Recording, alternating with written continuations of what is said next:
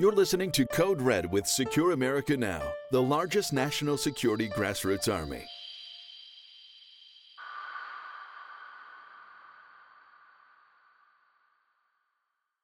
I'm Mark Levin and I drive a cab.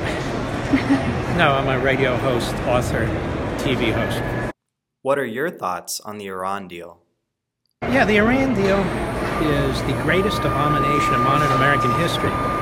It may be even longer than that. I mean, the idea that the United States government will participate in a deal circumventing Congress's, uh, the Senate in particular, treaty clause in order to ensure that the Islamic terrorist regime in Tehran would receive $150 billion, would be free to trade with other countries, free to continue its conventional and nuclear weapons advances, free to attack its neighbors, to undermine its neighbors, to build a caliphate, is outrageous.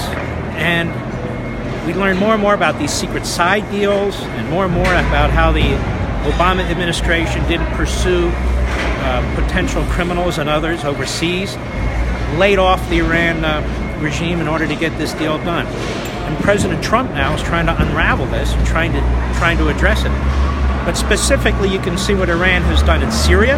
You can see what Iran has done in Iraq. You can see what Iran has done in Yemen. And you can see what it's done with Hezbollah, Hamas, and what it's doing with Israel. It is an existential threat. And can you imagine if Iran, that regime, has ICBMs, intercontinental ballistic missiles that can hit our country with nuclear warheads?